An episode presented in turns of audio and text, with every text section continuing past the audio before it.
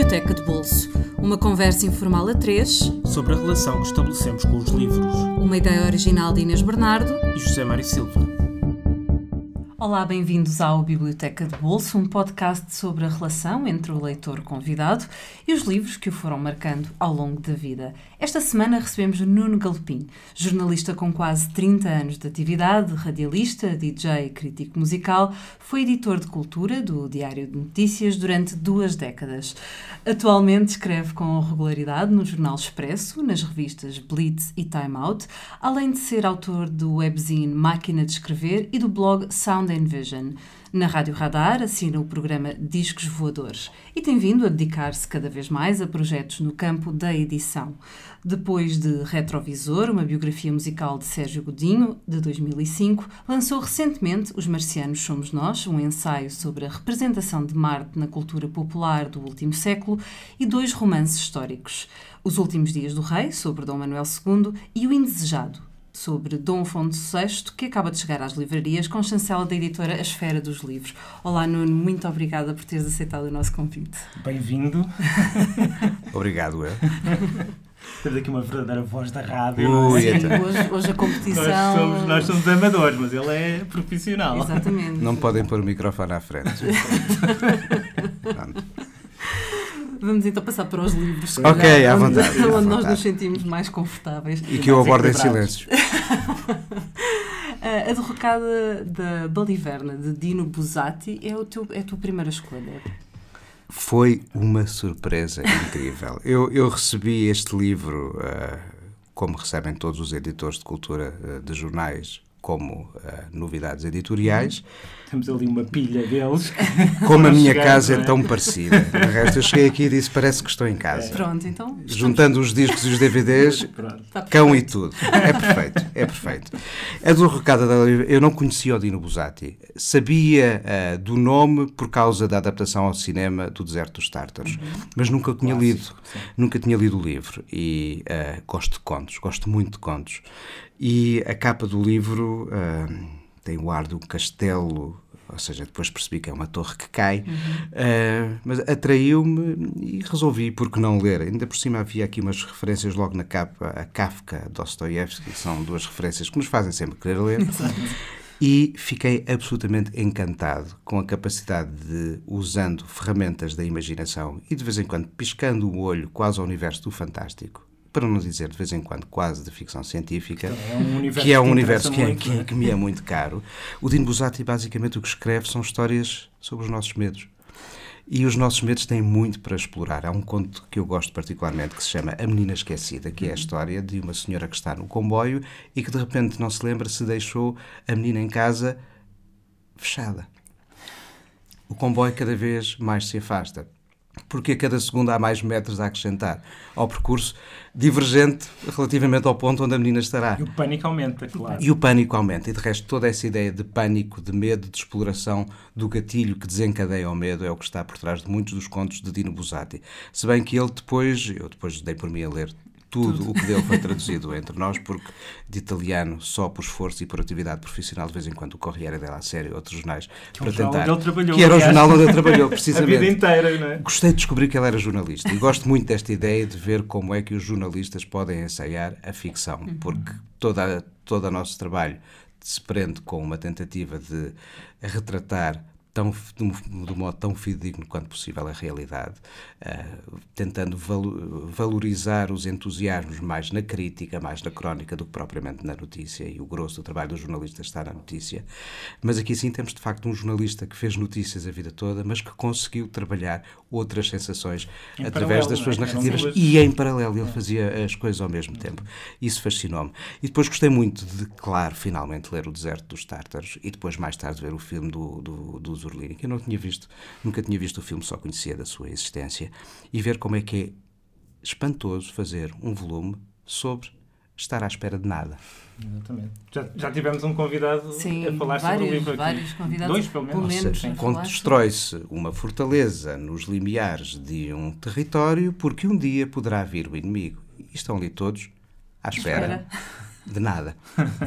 Esta história já indicia um pouco esse trabalhar das sensações de temor de nada ou de algo absolutamente incrível ou inesperado que nos acontece. E confesso até, e é a primeira vez que o revelo, que comecei há pouco tempo a escrever pequenos contos uh, que nunca vão exceder os 5, 6 mil caracteres, nos quais a ideia de explorar os medos ou gatilhos que nos fazem transcender do mundo natural para um sobrenatural uhum. e estou a gostar do que está a sair porque mais do que nunca sinto que na área da ficção aquela talvez seja a escrita mais próxima daquilo nunca, que eu sou. Nunca te aconteceria isso se não tivesses lido o Bluzat. Nunca teria acontecido isso. De resto, é mais do que os episódios do Twilight Zone que acho que são magnificamente bem escritos e grandes escritores escreveram argumentos para Twilight Zone.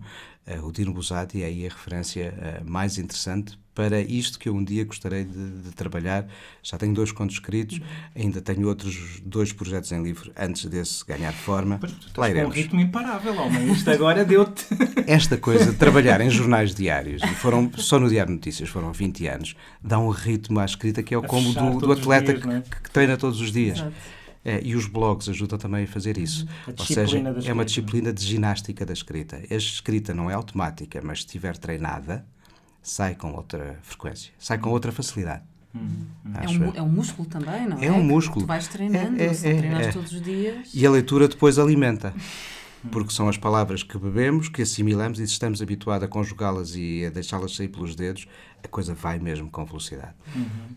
Estes contos são muito curtos. Como é que tu definirias em termos de técnica narrativa, não é? Porque tens que criar a tensão e o desenlace em muito poucas páginas. Como é que tu analisas os contos do Buzzati? Parecem pequenas curtas-metragens de grande realizador com um bom argumento instalado. Uhum é que é mesmo, há, há para já uma carga de imagens, são muito visuais todos estes contos, nós conseguimos imaginar o espaço sem nos perdermos em excessos descritivos, mas ele consegue colocar-nos no contexto, lançar a história, usar poucas personagens e de repente estamos com elas cheios de medo. Uhum a própria história que dá título ao livro, não é? Que é, que é, é, é tal é das, é das mais eu imaginei aquela aquela queda, aquelas o ruído e imaginei tudo aquilo. É, é espantoso. Uhum é espantoso. Há uma chamada O Cão que Vi Deus, que dava um belíssimo filme.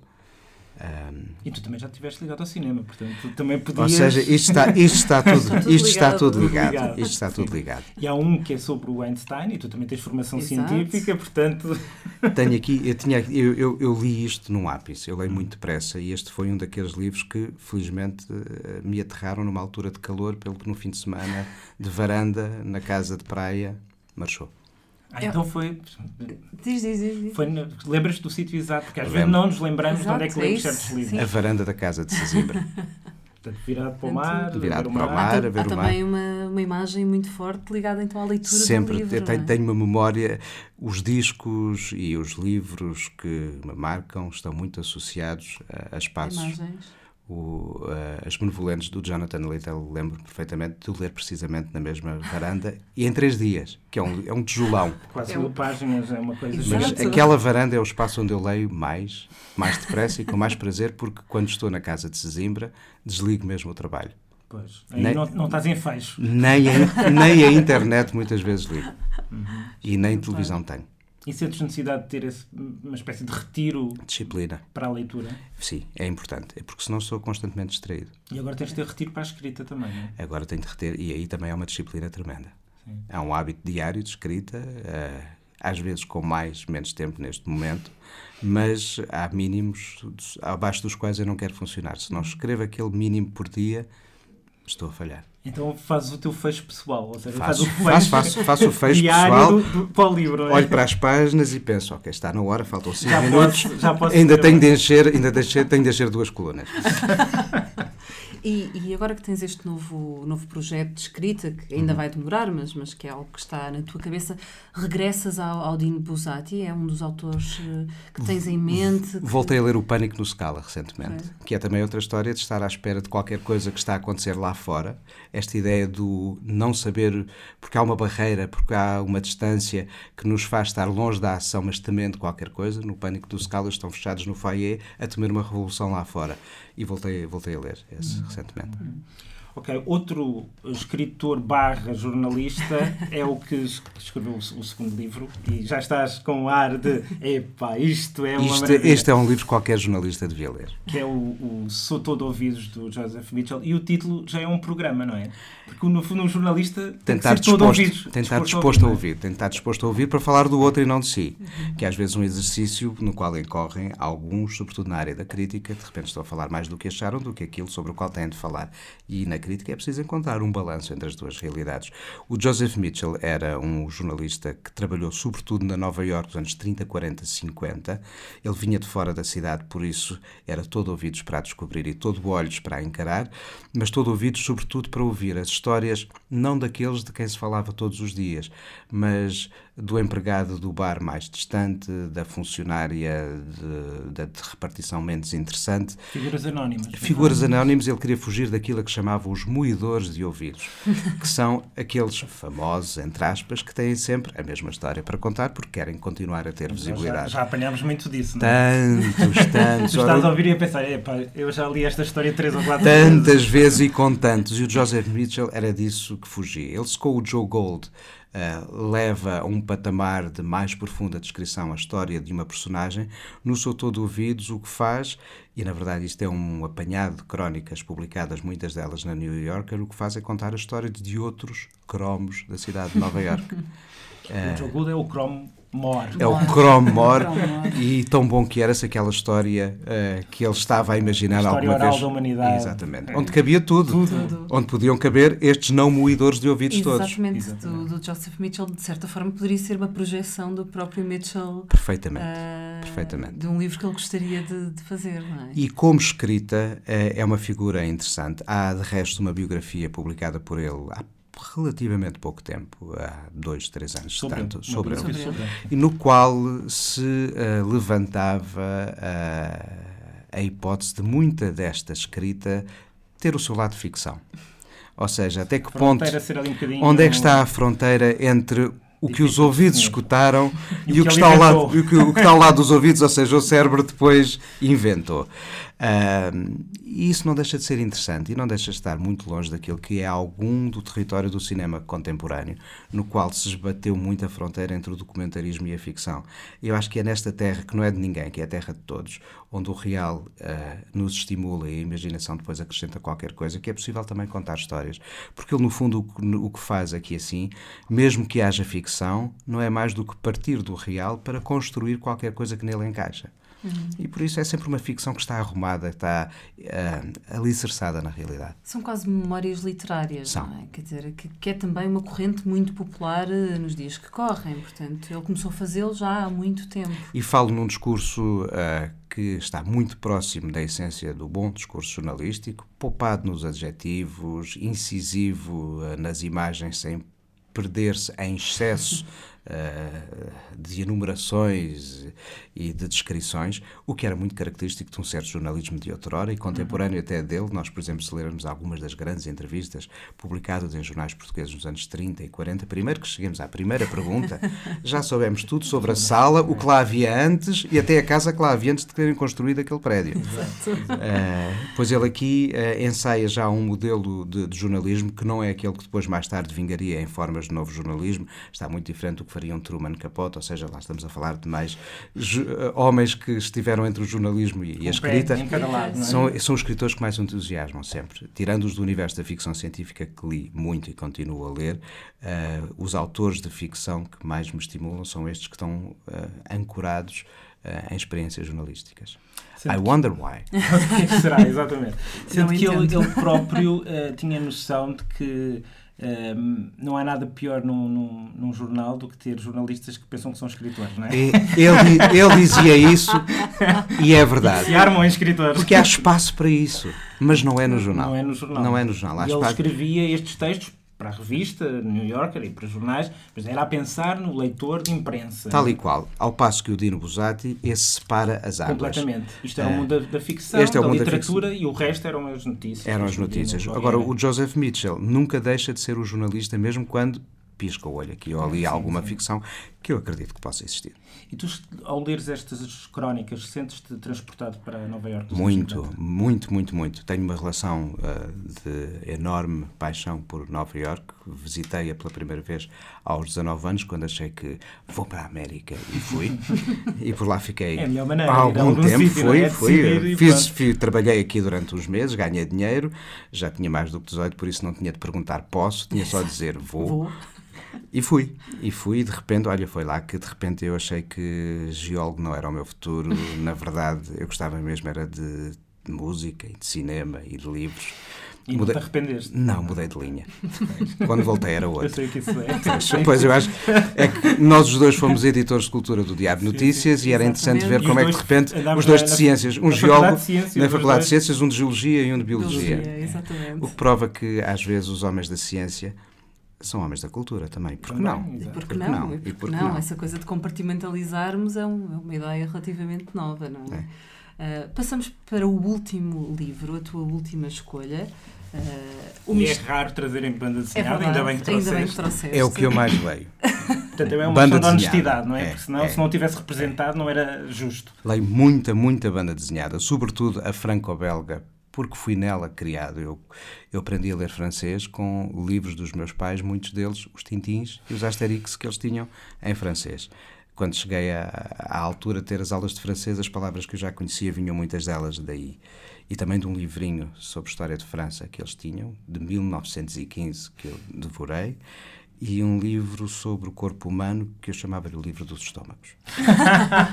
Memórias de infância.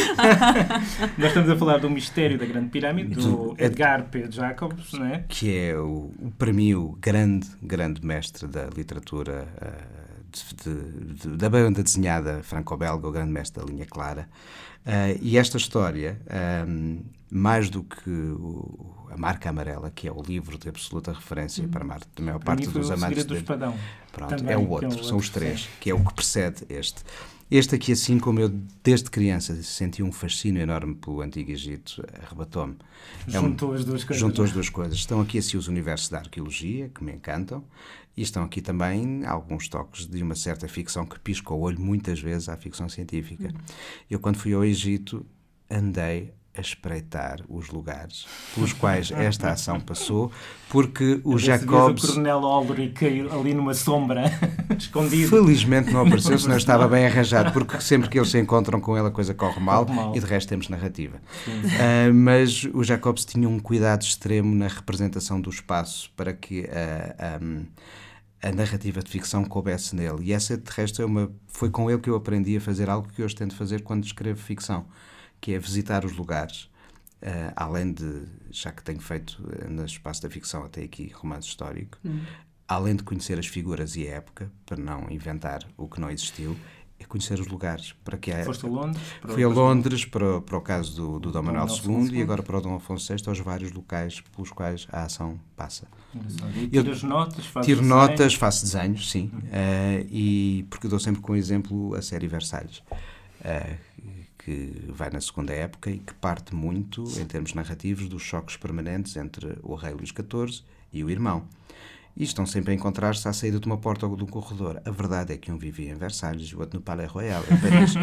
a menos que houvesse um corredor de 30 km. Era difícil. Era difícil. e por isso é preciso haver alguma verosimilhança e conhecer a história das figuras e os espaços onde habitaram é importante para que a ficção seja. muito o rigor histórico. Sim, muito, muito mesmo. E tu, tu lembras-te da primeira vez que leste este mistério da muito, Grande Pirâmide? Muito. Não e, foi na varanda? Não foi na varanda, não. Foi no meu quarto, uh, aqui em Lisboa, que é na mesma casa onde eu hoje vivo e onde hoje é o meu escritório. e lembras-te que idade é que tinhas? Uh, devia ter os meus 12 anos. Portanto, isto foi mesmo assim, leitura de, juvenil Uh, e, e, e, ficaste com ela até hoje? Até hoje. Uh, continuo a comprar os álbuns das aventuras de Blake e Mortimer, apesar do Jacob já não estar entre nós há muito tempo, e de haver outros autores a continuar as histórias. De resto, isto aconteceu com praticamente todos os heróis. O... Asterix, o Corto Maltese já sim. tem dois autores. sim, também, sim, é? o Michel Vaillant. O, o Corto Maltese vai ter um segundo álbum já após o Prato, ou seja, tirando o RG e o Tintin, Sim. todos os grandes heróis desta, litera- desta literatura de BD, eu gosto de usar o termo literatura, porque não? Foi como com o Bob Dylan, também gosto de usar o termo literatura. Eu, fui, eu sou pró-Nobel do Bob Dylan, claro. Estamos a chegar ao fim do ano, do ano Bob, Bob Dylan. Dylan. Vamos ver o que é que vem a seguir. Já não pode ser o Cohen, mas temos o é. Chico Buarque. Ai, querias dois, dois cantores de seguida. Seguida. Dois Claro, é como a. Eurovisão, quer ganhar outra vez para o ano. Então já agora podia também ser um português. Sérgio Godinho. Porque não? Está na história da literatura portuguesa. Sim, sim, eh, há, uma referência, há uma referência a cantautores portugueses e o Sérgio Godinho está lá apontado. É, mas então, estava a dizer que te lembravas. Lembro eh, muito bem de. de- Mas leste em português. não li em português. assim. Os Blake e Mortimer li todos em, Deve em português. porque este já. livro, este foi, foi este livro. Foi esse mesmo, de resto a É capa de mostra. 79, portanto, Pronto, tu 12 tinhas anos. 12 anos. 12 Já anos. está, já está. Tenho em francês algumas edições mais recentes, porque no universo da BD o que tem acontecido nos últimos tempos é, às vezes, é- é surgirem edições com extras, com textos eh, de contextualização, com Os esboços. esboços, e se sai qualquer coisa do universo do Jacobs. Não falha, não falha. De resto, eh, as estantes de, de- de livros de bolso permitem pôr outros atrás. As de BD dão trabalho porque é preciso tirar qualquer coisa para que a BD não fique em segunda fila. Pois é, pois é. Sim, é muito complicado. E, e deste. Foi este o primeiro que leste? Foi do- o primeiro que li. Jacobs? Sim, sim, sim, sim. Depois uh, fui depois para trás ao espadão e acompanhei. Gosto muito uh, do SOS Meteoros por causa do rigor na representação do espaço. Uhum. Gosto muito da Armadilha Diabólica, mas o meu segundo preferido talvez seja uh, O Enigma da Atlântida. Ah, também eu, por causa dos É Açores. por causa dos Açores. E cá está, e, ele- e a paisagem açoriana está lá Perfeitíssima. impecável. E, e aquilo dava um filme de ficção científica incrível. Dá. Porque é a Lagoa das Sete Cidades. E, é uma- e- e por baixo está a civilização atlântica. Exato. Nuno, estás farto de falar de filmes em relação aos, teus, aos livros que Eu, escolheste. eu, eu, não eu sei se isto não é um associo próximo muito, projeto. associo muito. Por acaso estou a fazer um filme. Ah? A Inês não perdoa, a Inês não perdoa. Ainda é segredo, mas sim, estou a fazer um filme, é um documentário. Nós não contamos a ninguém. É um documentário, pronto, mas, mas estou, estou. Na verdade estou a fazer dois, mas pronto, são os dois Também é documentários. hiperativo, pá, como te disse. Eu não gosto de dormir. Mesmo. Por acaso nós gostamos. É. Mas, Nada, sim, sim, nada, sim. mas nada. dá jeito, para quem quer fazer muita coisa, dá jeito. Sim, eu, eu acordo às seis e meia, sete e penso, mais cinco minutos não, estou farto de estar aqui. Na E- cama, não e em gosto. relação a estes livros, tu és daquelas pessoas que tenta doutrinar o outro, ou seja, vais mesmo tentar impingir. Ah, eu quando gosto muito do livro é o que eu ofereço no Natal a toda a gente. Sim. E já alguma vez ofereceste algum destes? Já o, o Busati e o Joseph Mitchell oferecia muita a gente, a muita gente, sim, sim, sim. Assim como ofereci muitos Christopher Isherwoods quando a Quetzal aqui há uns tempos voltou a publicar, Sim. no caso da Quetzal, publicou pela primeira vez, mas voltámos a ter Isherwood traduzido entre nós, Uhum. ofereci o Homem Singular a, a muita gente, que é um, Também é deu um um livro belíssimo magnífico. E deu um filme, belíssimo filme do É Tom verdade, Ford. É verdade, belíssimo filme. Sim. Não, sempre que gosto muito de um livro, no Natal não falha. No pessoas- caso do Mitchell, o livro está esgotado, mas achas que neste período que vivemos agora do jornalismo é particularmente importante Tão ler importante. o Mitchell? Isto é o oposto da, da era das fake news, das fast news, Dos das easy. É o oposto. Exato. É a capacidade de ouvir e depois contar. Que ainda existe algum espaço Claro na New. Yorker, por Claro que há. exemplo? De resto, eu eh, acho que o jornalismo, quando, muitas vezes me questionam sobre qual é o futuro do jornalismo e do jornalismo, sobretudo o diário, cada vez mais acho que o espaço das breaking news eh, tenderá a caminhar para o online, porque é nas nossas mãos, nos smartphones, que nós recebemos a notícia na hora, e às páginas, ao impresso, caberá o território da reflexão, da descrição, da reportagem, da grande entrevista. Por E da isso, descoberta do outro. e da descoberta do, do outro. desconhecido, do anónimo, Que do importante. que não está na. Que importante que é, numa altura em que não é? acontece qualquer coisa, sabermos o que é que está, porque é que há tantos furacões, o que são os furacões, porque é que tendem a haver ali. Cabe a um jornal, se calhar, explicar-nos não só o que está a acontecer, mas porquê. Sem dúvida. Mas ainda não, ainda não é uma tendência em Portugal. Mas terá de é? ser, terá de ser porque o, o papel eh, é caro, eh, encarece os projetos de informação, É mau em termos ambientais? é mau em termos ambientais, mas se for feito eh, o pouco mas bom, aquilo que não se esgote num dia, como um semanário o faz, uhum. eu creio que pode ser para aí que tendem, tendam a caminhar os projetos de escrita impressos. Não sei o que acontecerá aos jornais diários, porque de facto um ritmo de leitura é completamente diferente. Trabalhamos em jornais diários e sabemos o que é, trabalhamos em semanários hoje em dia e é diferente. agora fazes livros, portanto já tens, fazes filmes, fazes montes de coisas. Há outra, há outra perenidade.